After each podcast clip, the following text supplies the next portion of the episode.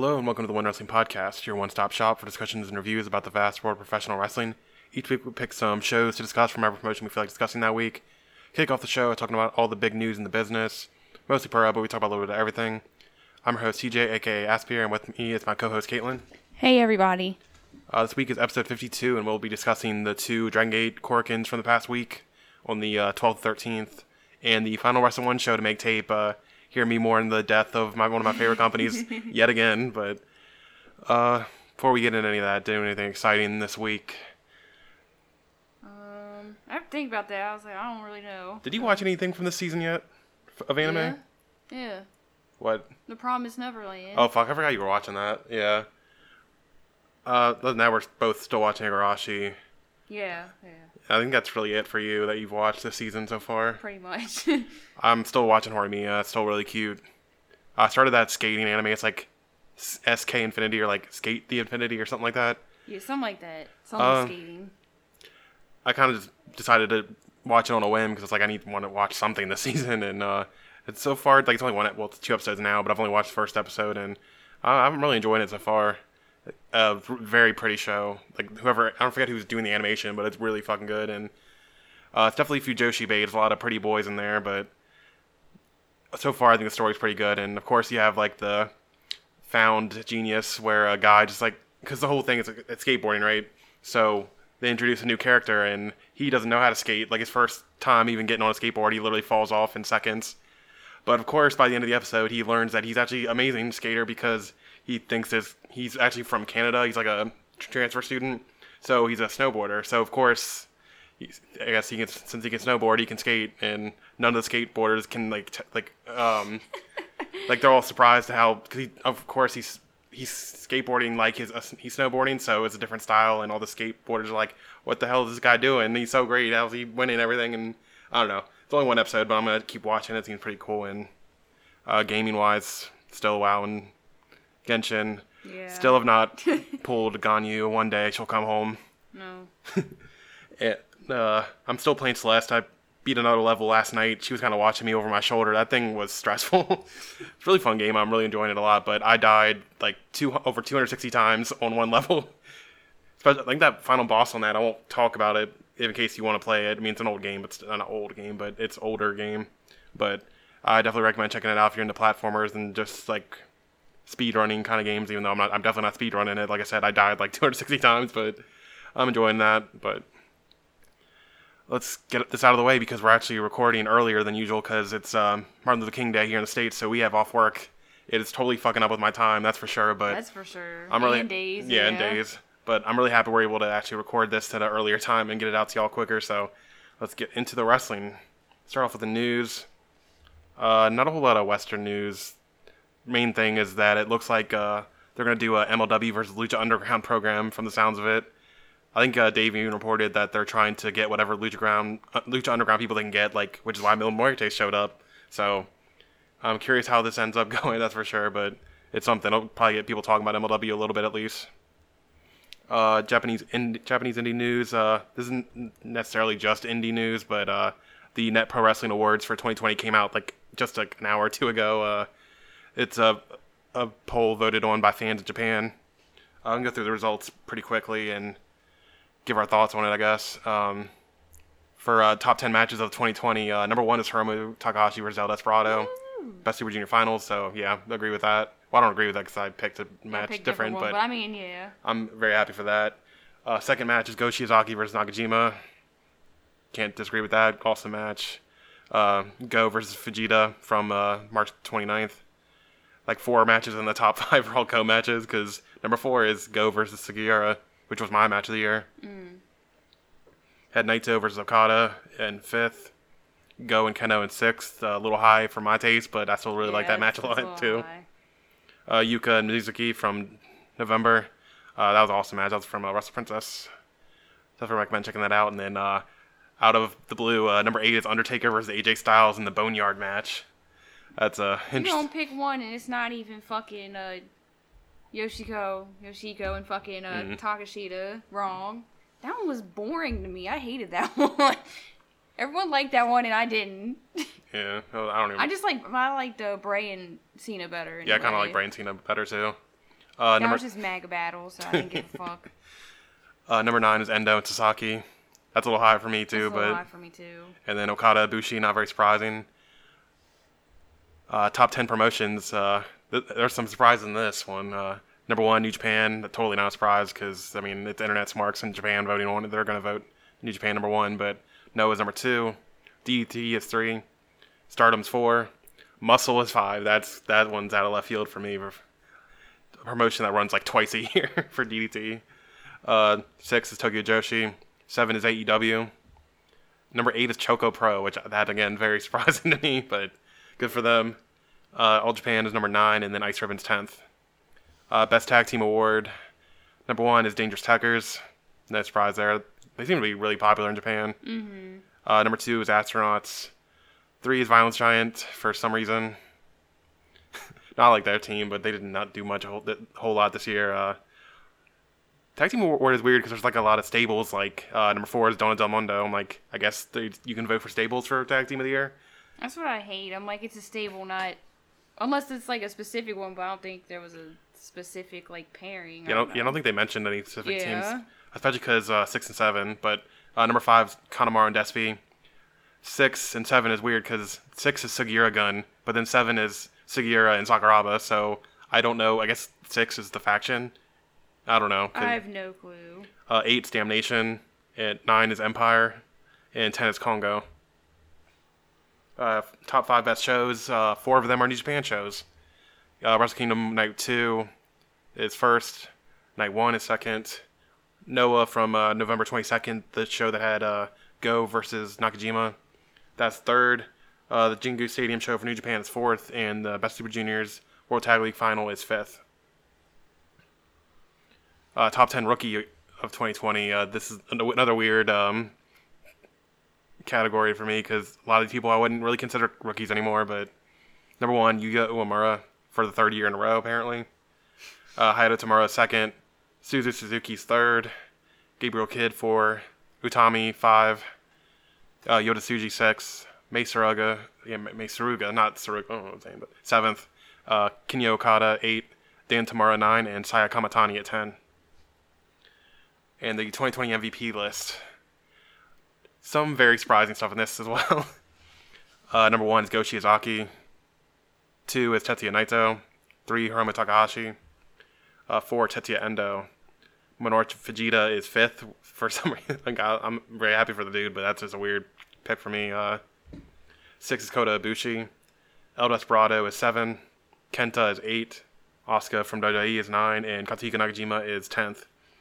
And little note about the first through third, um, Go's total points doubled Naito's for MVP. Uh, Go had 2023, and Naito had 1098, and then Hiromu in third had 604 points. And I do want to point out also for looking down further, that's like a full list. I don't know how many people they had, but you want to guess how uh, what number Okada was? Oh, I saw this. I know what it is. Yeah, 45. 40, Or that was 44. 49. Or 49th. I know he's in the 40s, and that's He, just he's pretty low. Something like that, yeah. man is washed. Fucking Sanada is above him at like 35. King. I think Taichi was at 28, so Oof. there's some interesting uh, voting here. But just goes to show you that Okada is washed and he's on the downturn. But uh, let's go through the rest of the news. There's not a whole lot really.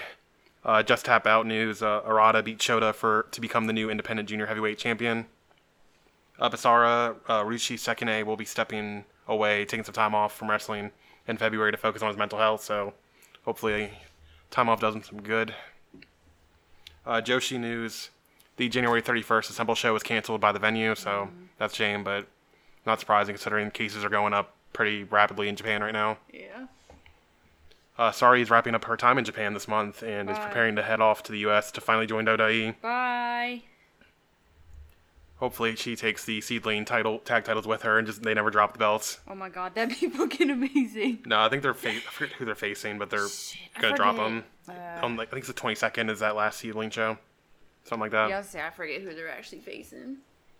Let's see. Stardom news. Uh, Utami and Giulia both retained their titles on the 17th Korakuen Hall show. And so And- did Saya. Oh yeah. Gorilla Saya. Or Who did she face? she faced Unagi. Oh okay. Or whatever the fuck her name is now. I don't fucking know her. Some- Saya. I care. Sayaka Unagi. Yeah. I Whatever. think that's her name now. I don't pay no goddamn attention to Stardom barely, so Oh yeah, I didn't even put this down, but uh, Natsumi Poi uh, signed officially to Stardom too. I ain't calling her no Natsupoi either.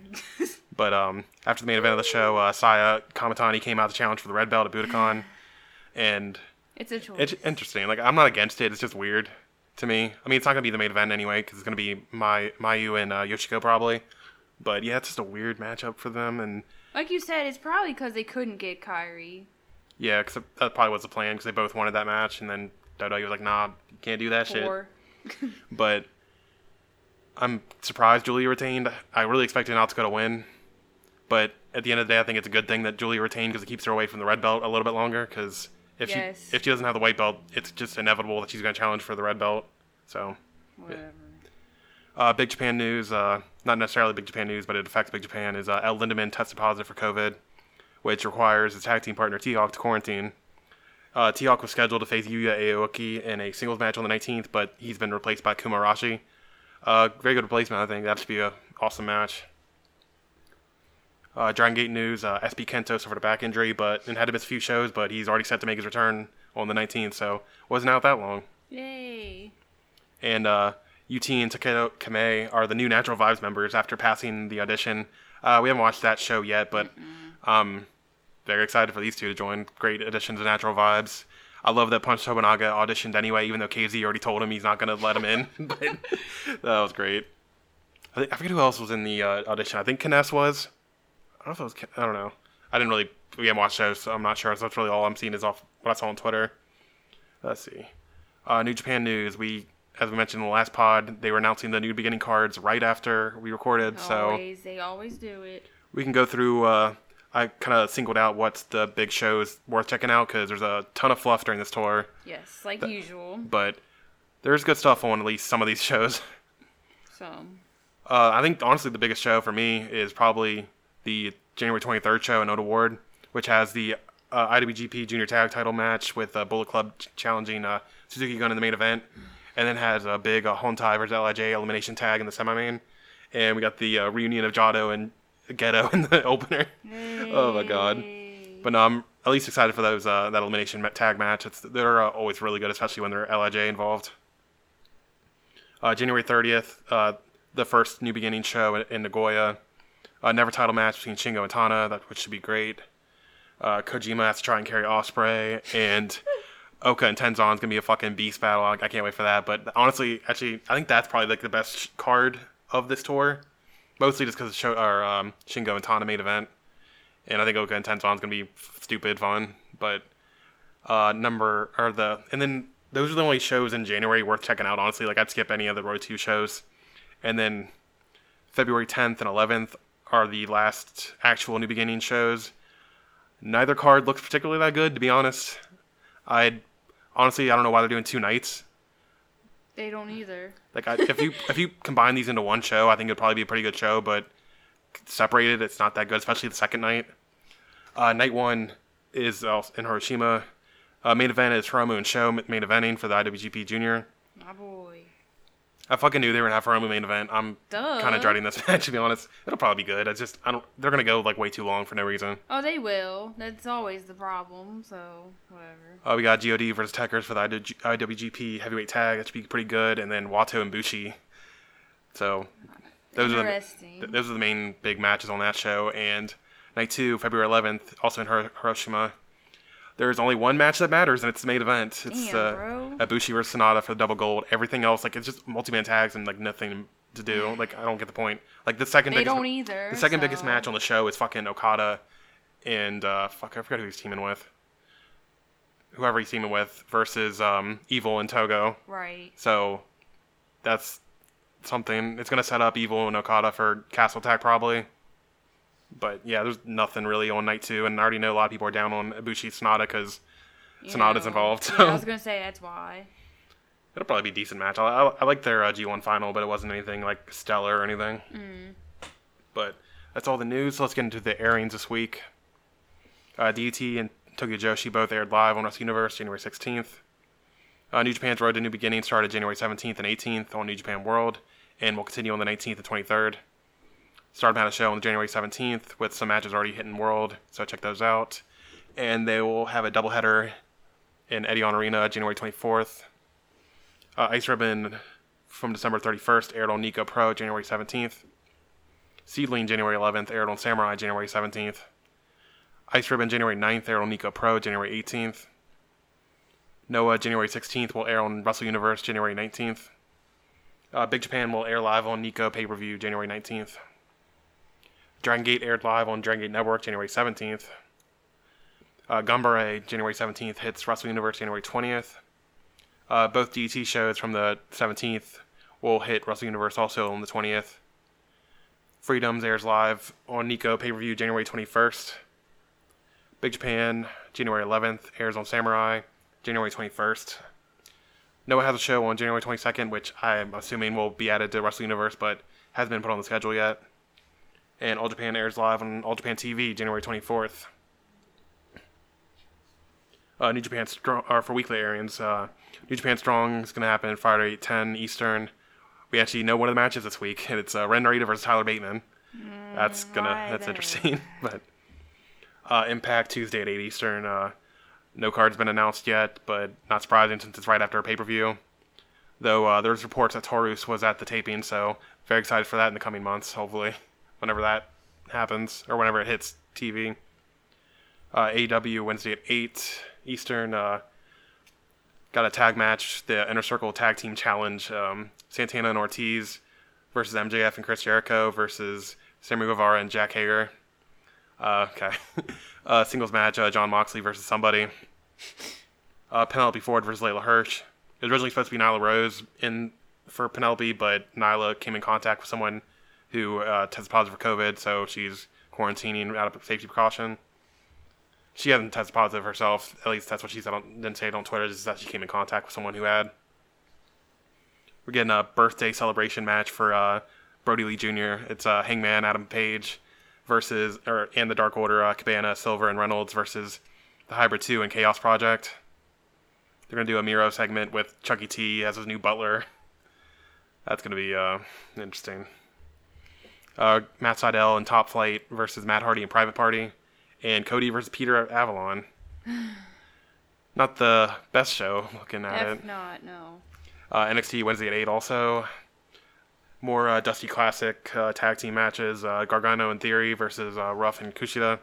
Imperium versus Lucha House Party. Uh, Casey Cot- Catanzaro and Kayden Carter versus Mercedes Martinez and Toni Storm. And Ciampa and Thatcher in a fight pit match because it got postponed before. I forget when it was. I think it was supposed to be New Year's Evil when it was originally yeah, supposed to happen. it was, yeah. I still can't believe they tried to call it that.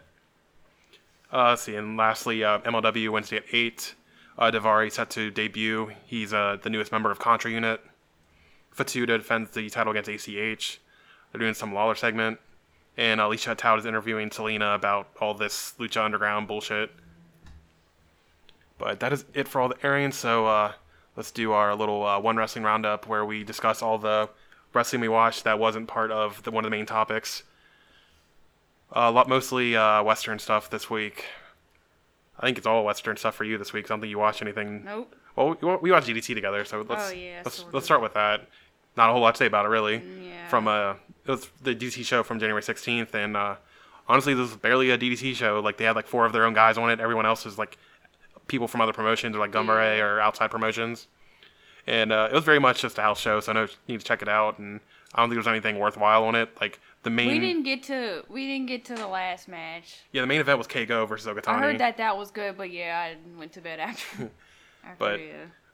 really like the marquee match was Akito versus Toru Sugiura from Freedoms, and And that uh, was disappointing. yeah, it was really very, disappointing. Very, very, very disappointing. I was really excited for that when I saw it was announced, but then it Yeah, happened. just- I don't know. like it felt like nothing really happened every time I kept looking up. I was like, they've been in the same position for a while. It kind of felt like the matches during Akito's uh, Dio yeah, run. That's that's exactly what it reminded me of, and I was like, well, that's a yikes for me. But uh, other Japanese shit we watched, at least I watched, was uh, Big Japan from uh, January fir- uh, January second. but I heard the show was uh, clipped to hell, so I pretty much just skipped to semi-main, and I didn't really feel like watching the main event. But the semi-main event was Okabayashi versus Nakanoue for the strong title, and this was fucking awesome. Like exactly what you'd expect from these two. I really didn't expect Nakanoue to win here when the match was announced, but uh, the match was incredible, and I'm so happy for this dude. I wish it had happened in front of like a normal crowd where they could like react and stuff, but because it's really a big moment for him getting this title. But it is what it is. I'm just happy he won it, and I'm curious. I'm interested to see how his uh, title reign goes. Uh, for Western shit, uh, I watched MLW again from uh, January 13th, and uh, don't have a whole lot to say about it other than uh, Pillman getting murdered by Mil Muertes is fucking hilarious. And uh, yeah, nothing else really on that show worth checking out. But if you want to see Pillman get fucking killed by Mil Muertes, I check that out at least. Uh, AEW from uh, January 13th uh, kicked, show kicked off with Pac and Eddie, and I thought that was pretty good. Really one sided for the most part because Pac ate that man alive, which is really surprising, but good for him. Uh, this Hardy and Private Party shit feels really rushed already. Like it, Yeah. I don't know what they're doing. Like I don't think it's a bad angle they're doing with them, I don't care really. but at least I'd rather watch this and have Matt Hardy actually wrestle. True. Good point. But which he's wrestling this week, so I can't really say anything. But um, yeah, it feels like they're really rushing to the fact like, oh, this guy swindled us, kind of thing. When they literally just signed the contracts last week, and now they're already getting annoyed with that. So I don't know. Uh, the inner circle shit was dumb as usual. Yeah. I don't even remember what they even said. Oh my god. It was all them. I just know Hager kept yelling championships or something. Oh, it's like tag team. yeah, they're fighting stuff. over the tag team stuff because? I think um, fuck, Jericho wanted to team with uh, MJF to challenge for the tag titles. I think, something like that. Yeah, and yeah. Santana and Ortiz were getting mad about that because they're like, They're like, we're the tag team in the group. yeah, it's like y'all, something. it's like y'all got like he's telling Chris like, yeah, you got us to be the tag team in Yeah. in uh, the inner circle, and then uh, I liked uh, I, forgot- I can't remember if it was Santana Ortiz was like he was going to sh- uh, shake MJF's hand. It's like it's like why your hand darker than your face so the suntan, but um, Dark Order and Hangman shit rules. I'm really excited for this interaction of the stuff they're doing with them. And uh, that post match of Kenny's match was a hot mess with uh, getting the Bullet Club, Terrible. Bullet Club Two Electric Boogaloo going on here, and uh, really the only good portion of whatever that segment was, like that Britt segment. I knew it was gonna be bad going in because Britt's, Jade. but Jade was there and she's kind of saved that whole thing. And we had like weird jump cuts where it was like they're in the middle of Yeah, the something. cuts were very odd. They, then they go to Thunder attacking Britt like previously, I guess. I don't know. It was really weird cuts in that show. And uh, I think other stuff happened in the show, but I don't really remember it, honestly. I don't either. Uh, but in the uh, last show we're going to talk about before we get into our main topics was uh, Impact's Hard to Kill from January 16th. And That's uh, for fucking sure. It's hard to kill. yeah, that that was an interesting show. uh, there's no reason like I would not watch the show honestly. Like I think there's only two matches really worth your time, and even then they're they were just good. Two. Like um, Two. There's like nothing good on this shit. what the fuck are you talking about? I don't know. I, I, okay, well, let's talk about it real quick. Um, uh, first match was a six man old school rules match. That match sucked, and it, That was very disappointing. Doering looked really good, at least in it. Like them thinking chairs would work on him was really funny. Like all of them beating him down with chairs. But one of the chair shots looked like shit, half half of them, but it was really funny. And uh, I like they. Uh, I don't know what the fuck they're doing with Jake something. Like he, fu- They don't know. why did How he? the fuck do you mess up Jake something that bad? I don't know why he got pinned in this. Like That's what I didn't. You literally had two other old fucking people that could have got pinned. Like, Like I know Dreamer's the booker, and I guess that's probably why I didn't want to fucking get pinned. But still, like I didn't It's- even know that. it's so stupid. But and like he's still coming out with like the Deaner music, even though Cody's Yeah. obviously moved on. He's not Cody Deaner anymore. He's just Deaner. I love that fucking name though. Like it's such fucking redneck shit. But yeah, I like what what, what are they called? Uh, Doering, uh, Eric, and Deaner. I don't know. I forget what they said. They have some name. Yeah, It's, some name. I forget what. it's actually it is. pretty good, but I can't remember what it is. I But didn't- yeah, anyway, that match sucked. Uh, women's tag match also Sucked. sucked, but uh, who I expected to win did win. So beyond that, it's not that Winner surprising. sucks. I still don't know why they had fucking Nevaeh and Havok be the, in the finals, but Cause they're never mind. Oh, well. I, think that-. I think the X Division title match was pretty good. Was- it was- Huh? like I think it was better than their previous matches, but uh, Joker TJP won, so uh, Imagine actually having to take just because TJP's in it. Uh, the fucking commentary was like trying to sell that it wasn't TJP, and I was like, it's obviously him. That was so annoying. I was like, shut up.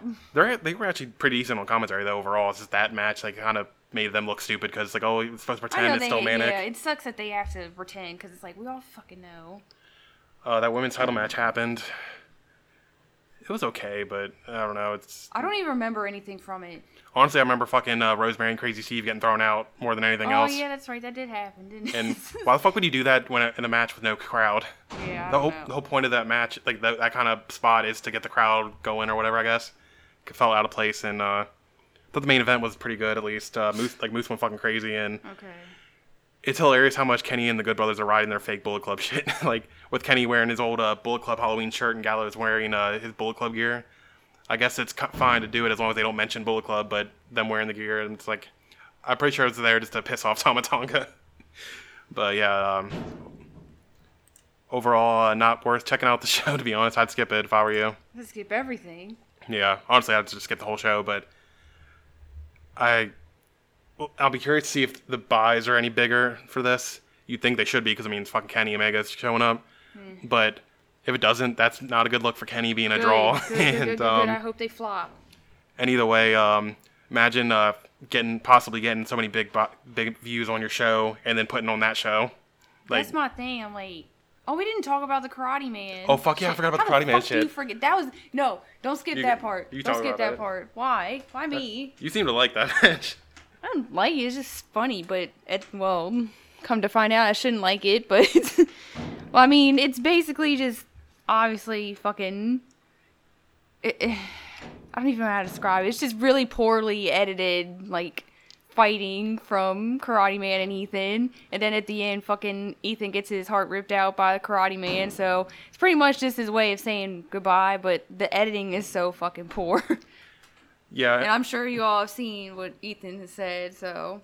yeah, Impact loves killing people apparently. Like. Yeah, they killed um Allie. Uh, probably some other people I can't remember. They literally just killed Johnny Bravo like, a couple weeks ago. Whatever. They're, oh, that's another thing. He with- didn't. I don't think he died. He's in a coma or some shit. Oh, oh, I I don't, don't know. Speaking of, but that reminded me during the show they had like AC Romero going around backstage and he was like creeping in the women's locker room looking for clues or something. I don't like why would you have a guy going through the women's locker room? That's weird. But anyway, enough about all that. Let's talk about the uh, main shows we're gonna talk about.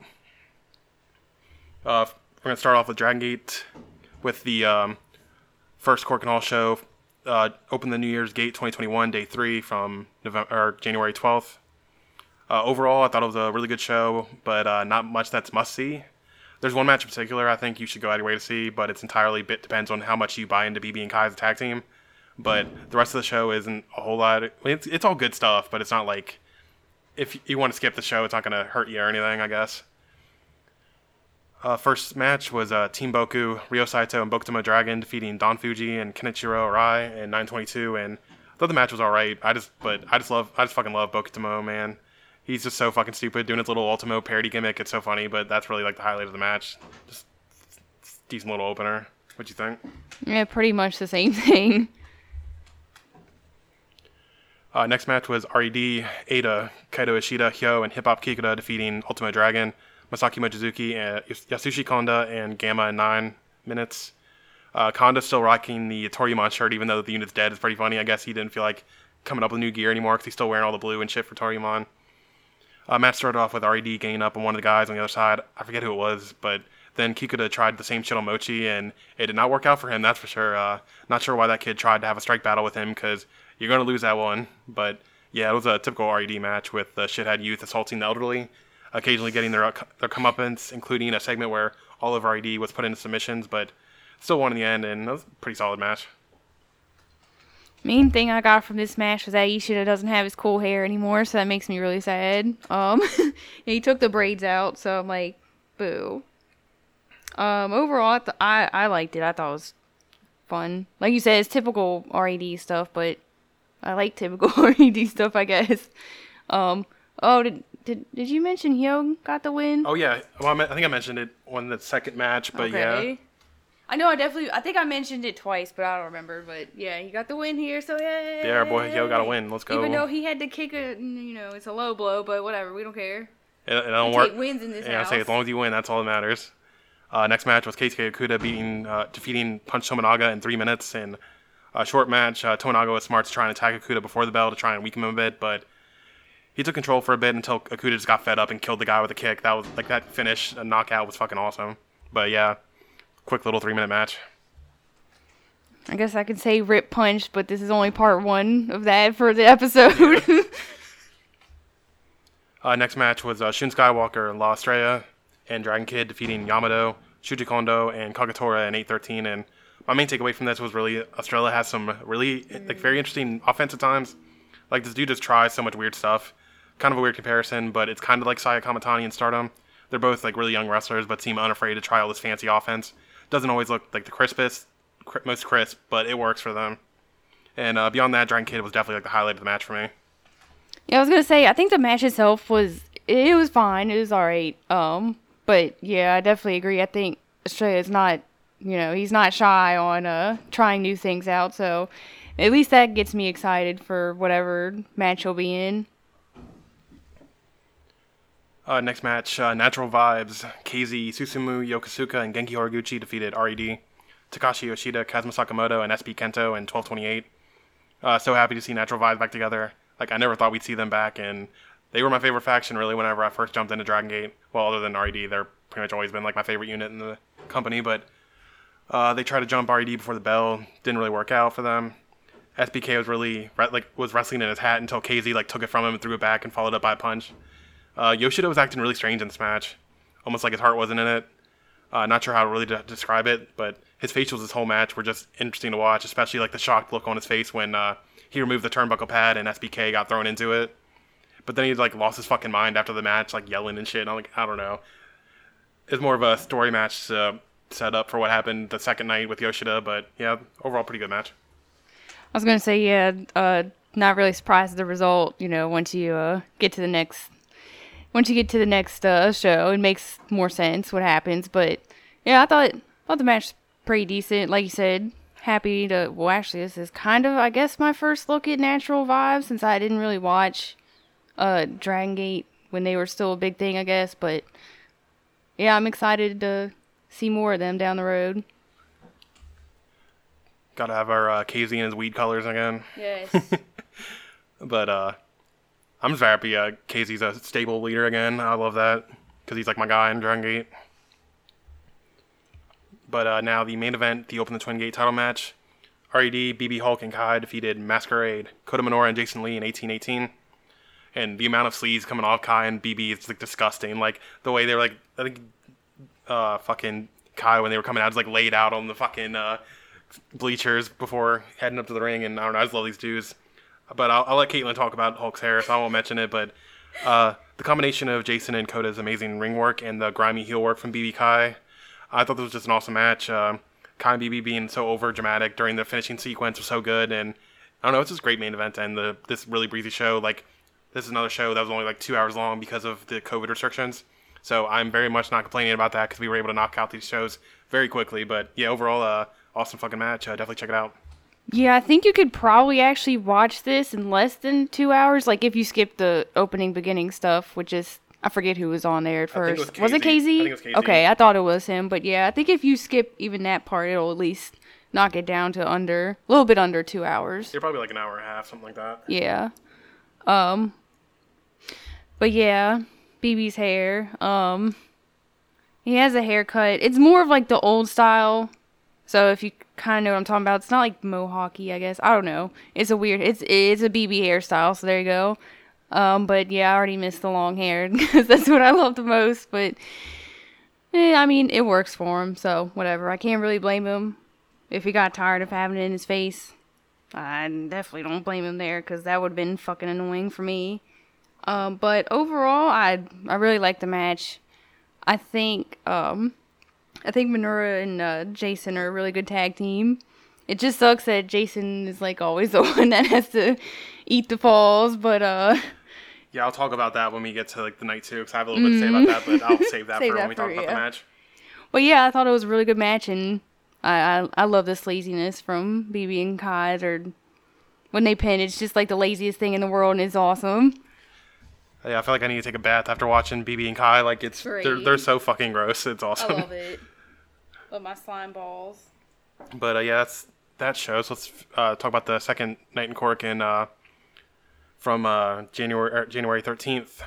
And I said it on Twitter, but both these shows gave me like a similar feeling to the All Japan doubleheader in Korakuen earlier this month.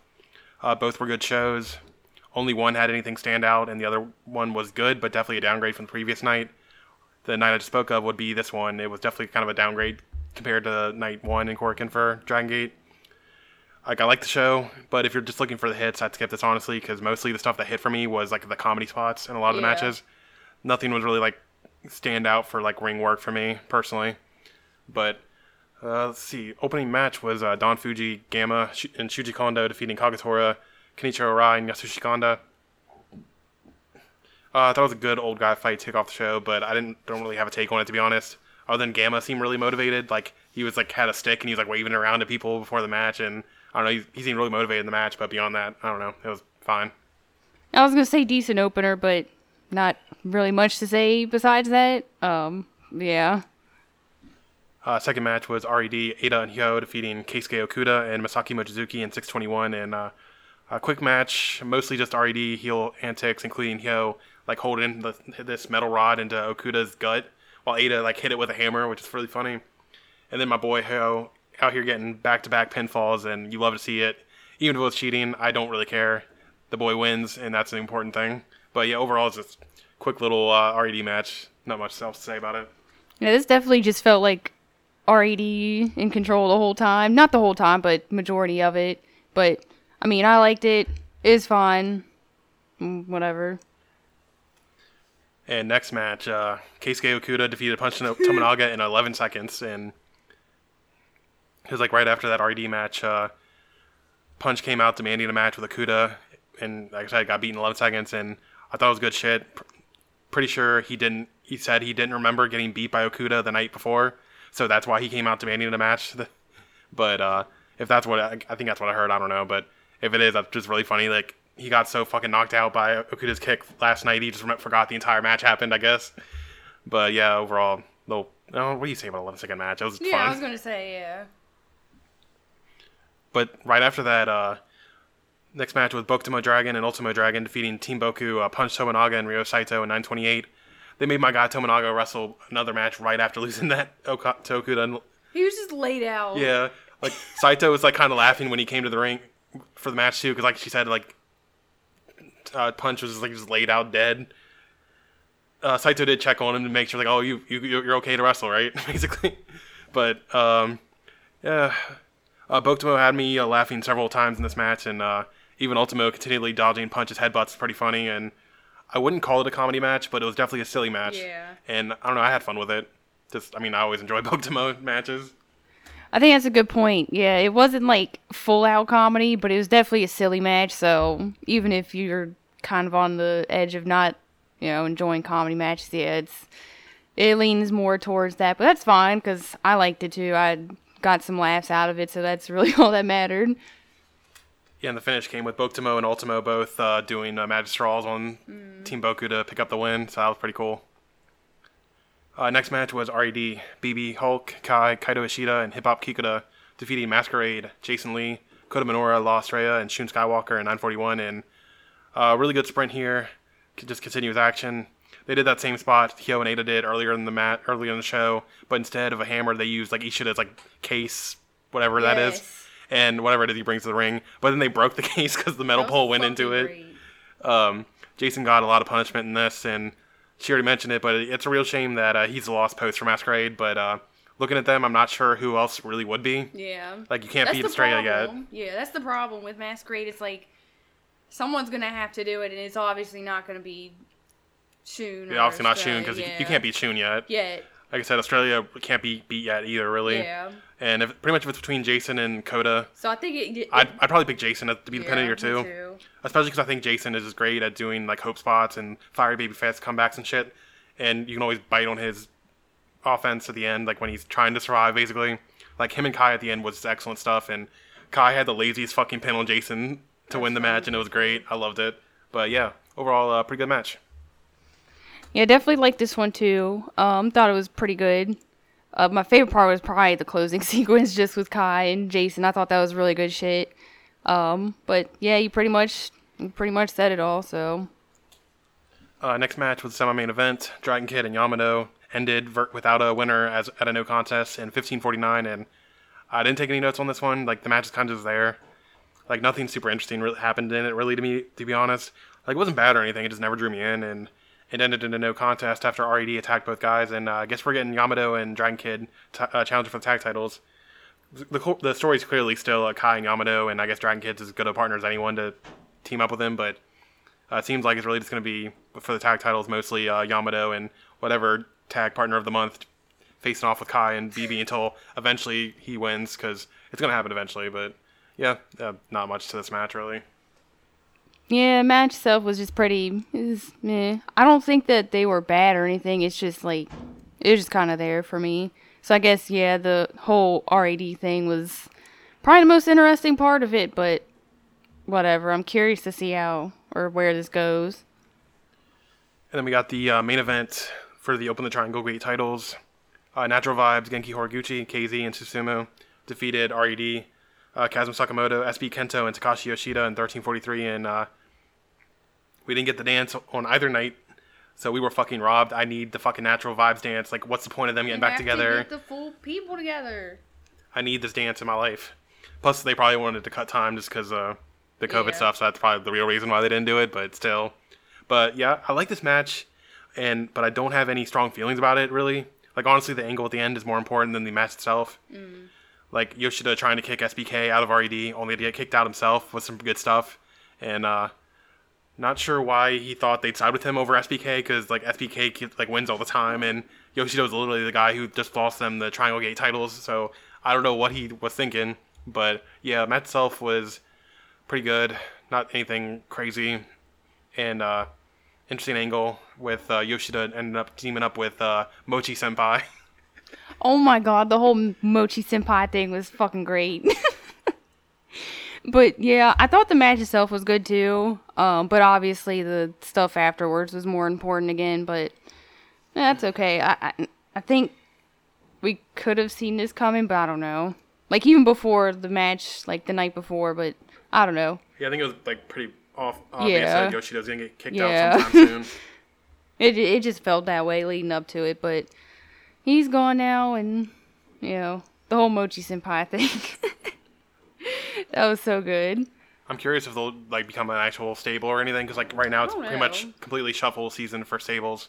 Like they were they were pairing up Okuda and Mochizuki a lot on these shows too, so I could see like Okuda, Mochizuki, Yoshida, and then I don't know someone else becoming a stable or something. I don't know, but yeah, overall uh, two pretty good nights of Korakuen for Dragon Gate. But I think the only like must watch show or must watch match is the uh, Twin Gate title match. But let's end off the show talking about uh, Wrestle One, Wrestle Wars 2020 from March 15th. Um, yeah, let's talk about my uh, favorite promotion here, or one of my favorite promotions. Uh, gonna spend a lot of this review just talking about Wrestle One in general and just where these guys are now and like how different their past nine months have been compared to what I expected and stuff like that. Like for any new listeners of the podcast, I was the man behind Wrestle One English updates. I was running that shit from like 2018 until the doors closed. And this podcast even started as a Wrestle One podcast. If you go back and watch, listen to the archives, like the first like 10 ish episodes, I think, are all Wrestle One stuff. But then Wrestle One got announced it, was dying, so now we're doing everything. But so uh, that's, the whole reason the promo- uh, the podcast is called One Wrestling. So it's a promotion near and dear to my heart. So I'll probably talk way too much about these matches than I need to. But uh, let's kick off the show with the opening match. Uh, Tucker Oniki defeated Kai Fujimura in 744. I'm glad these two got the spot, but uh, both are definitely doing better now than they were in March. Um, nothing really special about this match. Like Nikki looked fucking great, which would kind of help explain why he got signed somewhere, and Kai is kind of still floating around. Like honestly, Kai isn't as good of a wrestler as Nikki is, in my, despite him starting earlier. Like I like both, but uh, like both are great prospects. But I think Nikki limited himself by signing to 2AW, 2AW honestly. And now Kai's working in Noah, which has a much higher ceiling for him. So I think by the end, they'll. I think Kai is going to have a better um, career than Nikki, at least early on. I guess we'll see what 2AW what happens with 2AW, but Yeah, overall, uh, nothing crazy about this match. Uh, what do you think? I say nothing crazy, but I thought it was decent at least. Um, I did think Nikki looked better than Kai here, but other than that, I don't have too many strong takes on it. Uh, next match was Andy Wu, Alejandro, and El Hijo del Pantera defeated uh, Ganseki Tanaka, Ryuki Honda, and Sushi in 10:53. And honestly, the match kind of is mid. Like I'm not too, it's not too surprising for an undercard match just to get everyone on the card, but it did absolutely nothing for me outside of like some of the comedy spots with Sushi's hat. Though uh, the crowd seemed really into it, and Alejandro was over as hell. And it was just so weird having fans actually cheering when this was like still during COVID, so they probably shouldn't have been. And I even saw a lot of people without masks on in the crowd, so uh, it wasn't the best thing. But uh, as for what they're doing, well, I'll let you. You have any takes on the match? The match itself was it was okay, I guess. Um, it was just the whole vocal crowd. I was just kind of like I kind of cringed because I was like, oh god, like why are you cheering? I could understand if it was like right before, but even then, I'm like, no, I don't know. It was just weird. Yeah, this was like basically right in the middle. Yeah, when, it was like when it first right started to shut it was- down. yeah, And I'm like, honestly, they shouldn't have had the show probably, they shouldn't but have had the show. I get why they did. But it's like, it's just I did not like that there were some people in that It, crowd without it, masks it made on, me uncomfortable. and them like cheering. Like it helped the atmosphere of the show, obviously, yeah, it definitely helped, but it was just like, oh god, It's like don't do that. But uh, that's what these guys are doing now. Uh, Andy's really just doing Vamo Star now, though he did challenge for the Big Japan Junior title last year in a pretty shit match, honestly. But uh, Alejandro's bounced around everywhere, really. I wish he had fo- he, he had found a permanent home, but at least he's getting work. Like I always love him popping up in All Japan recently, and even though I thought he was going to be one of the like a guy Kondo might have taken in with him to Dragon Gate, but didn't happen, obviously. Uh, Pantera's in Mexico. Not sure if he's really working anywhere, but I'd assume so. Hopefully, once everything calms down, he can uh, come back to Japan because he was like a highlight of the cruiser division Wrestle One. Uh, Tanaka's in Zero One as uh, Takafumi now. He's had his moments. He even pinned the Zero One champ in the Fire Festival last year, but he got an injury and which sidelined him for a bit. And Honda just signed All Japan, and I think that's a perfect place for him to develop. I think. Uh, next match, Masato Tanaka, Jun Tonsho, and Pegaso Iluminar defeated Shima, T-Hawk, Issei Onizuka in 1029, and uh, Pegaso, had uh, faced Tanaka as part of his trial series trial series earlier that year, and teamed together in a three-way tag in February. So he kind of convinced uh, Tanaka to team up with him in June for the show. Uh, June, uh, June and Shima had a feud back when uh, Strong Hearts first appeared in Wrestle One in 2018. Like June even lost his name to Shima in the process, changed his name to Tondokoro, which was a play on Tonsho since the Dokoro and Show part of his last name, or Dokoro and Cho, can both be said with the same kanji.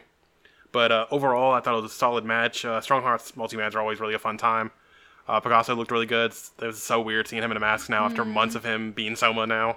And Shima wa- went crazy in this match, but uh, him and T-Hawk couldn't help that young boy Issei getting eaten or from eating the pin here. And yeah, it was just nice to see a little Strong Hearts multi-man. Always fun on Wrestle One shows. I was gonna say I thought this was definitely um a fun match, but yeah, the one thing I just kept um I kept bringing up to him was I can't see Pegaso with the mask on anymore. It's just really weird. I'm like, why did they ever put him with a mask? But whatever, he's no longer that. So there you go. Um, but yeah, fun match. Shima was fucking wild. Yeah, he was going. I was off, like, what the man. fuck? I was like, okay. I mean, I guess he wanted to go out with a bang with the last show, but yeah, just really fun stuff. And uh, as for what they're doing now, um, Tanaka is the zero one champ. Uh, Strong Hearts are working for just about any company that will pay them. You get money, they'll be there. uh, Pegaso is now Soma Watanabe unmasked and one of the faces of GLEAT. I still need to watch that zero one match, even though I, I've heard it's clipped to hell apparently. But still, anyway, uh, he's got a promising future in a new company, hopefully. Uh, Tonsho though, uh, his trajectory is really disappointing, man. Like throw him into literally any junior division in the country, and he's going to be great and a shot of life into that division. But instead, he's working Vama Star, so uh, hopefully once things get normal again, more companies will take a chance with him because I think honestly he had the best upside of any junior in Wrestle One in my opinion, especially because of his age and just his skill at such a young age. Like you put him in somewhere, he's gonna thrive. I think. Uh, next match, uh, uh, Shuji Kondo, Manabu Soya, Seigo Tachibana, and El Lindaman defeated Takanori Ito, Hajime, Mazada, and Toshizu in 1412. And okay, there's a lot to this one. Uh, Soya started this faction called War, War and Romance, with Lindaman. He tried to recruit Kondo for it, but Kondo refused to team up with him anymore after the two lost a tag title shot against Enfants in August, and then lost all the time in the Wrestle One Tag League that year in 2019. The two had a singles match in early 2020 where Kondo lost, or if Kondo lost, he would have to join War. But it went to a no contest when Takanori Ito attacked both guys in the match as part of his new heel turn in War against the old guys in Wrestle One. Ito later revealed he had a heel master, which it turned out to be Mazada, who also brought in Toshizu. Then Ito recruited Hajime, who debuted his new gimmick on the show, and boy was it a debut. but uh, thought the entrance for a war was great. Got uh, Soya, got to hear Soya's last or his old music again, and him and Lindaman even did karaoke to it, which also was awesome. Uh, match was about what I expected it to be. Uh, Ito's heel unit dominating the match, mostly only for the good guys to win in the end after Hajime accidentally hits Ito with his mannequin head, and all the faces hit big moves on him, giving Soya the win. And honestly, the match was not that great. Kind of got there in the end once Kondo tagged in, though.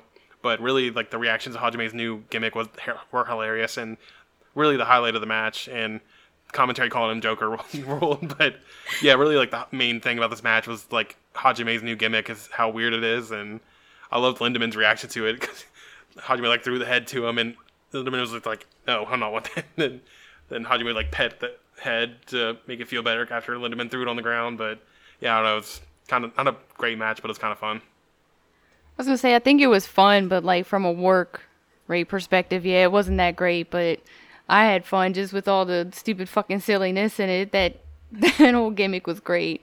Lindaman's always fucking funny. He always cracks me up with like his reactions and facial expressions. So it, that was a good choice on um, having those two together first. But yeah, it's like overall it was it was meh. That's what they're doing. Uh, Kondo is back in Dragon Gate doing his thing.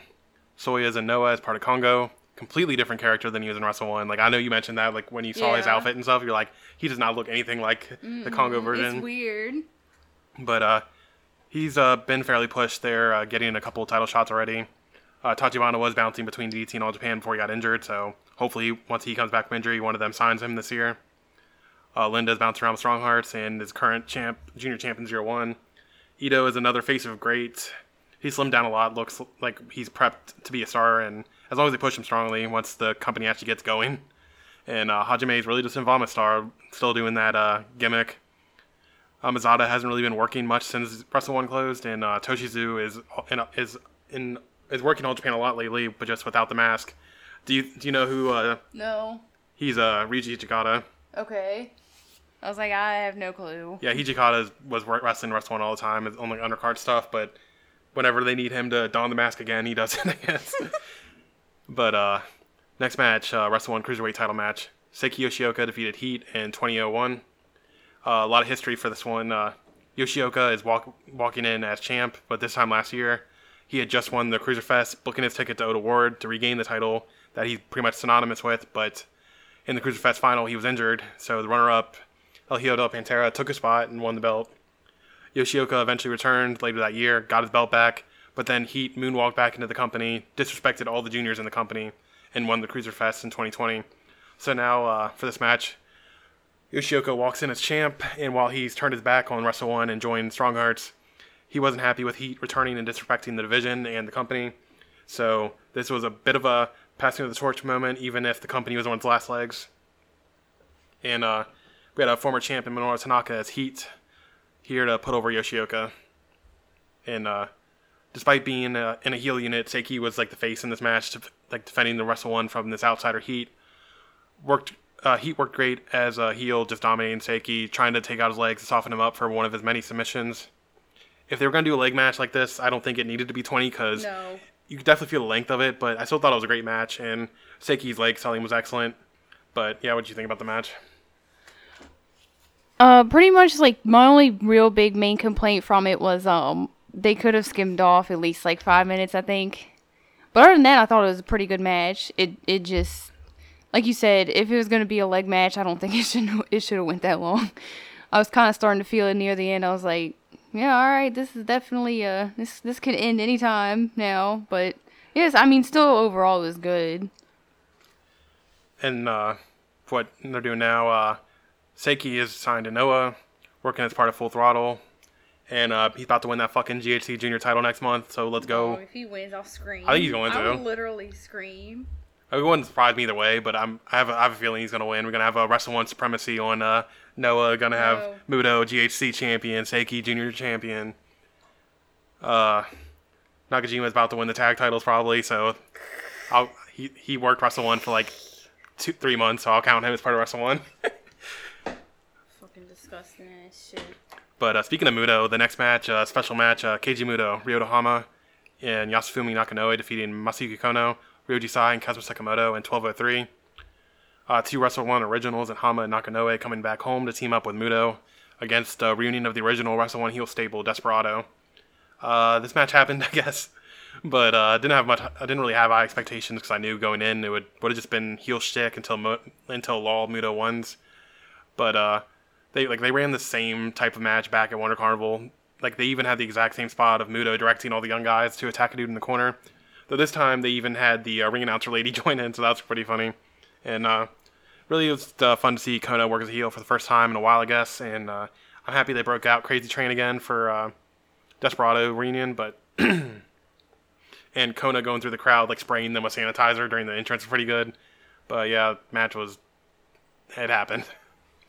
Yeah, I was say, you know, I don't have much to say. It's a Muto match, so I don't really care that much. As for what they're all doing, Muto is about to be the GHC champion. He's so stupid. Uh, hu- Why? Hama and Nakanoue are both in Big Japan, and Nakanoue just won the strong title. Again, Wrestle One Boys winning belts. Uh, Kono is fucking around with Andy and Vamo Star. Ryoji Sai has, has his promotion Land's End and Frequency All Japan. And Kazma's having a pretty fun run in Dragon Gate as part of RED, so all them are doing shit. Uh, next match was uh, Yuji Okabayashi defeating Kuma Arashi in 9-12. Last year's Ed Award show had Ashino getting a big singles match against Sekimoto, but this year uh, Kuma got the big singles match facing uh, Okabayashi, and uh, it was just as awesome as I expected it would be. Really, uh, Kuma looked like a fucking beast. Think he's a much better tag guy than singles, but he can still turn it on for singles matches when he needs to, especially with a good opponent. And honestly, Kuma really just needs to go to Big Japan full time, honestly, and tag with Nakanoue. He works really well with that style of wrestler they got in Big Japan. But uh, what do you think about the match? Um, wait, fuck. Akuma. Um, I thought this was a pretty good match. Um, it definitely it didn't feel like nine minutes. I thought it was like felt shorter somehow. Yeah, it was, To me- it was really a sprint, that's for sure. I think yeah, I think that's why. Because I was like, oh shit, they're going fucking fast and Especially pretty hard. So yeah. Um, but yeah, overall, I thought it was a pretty good match.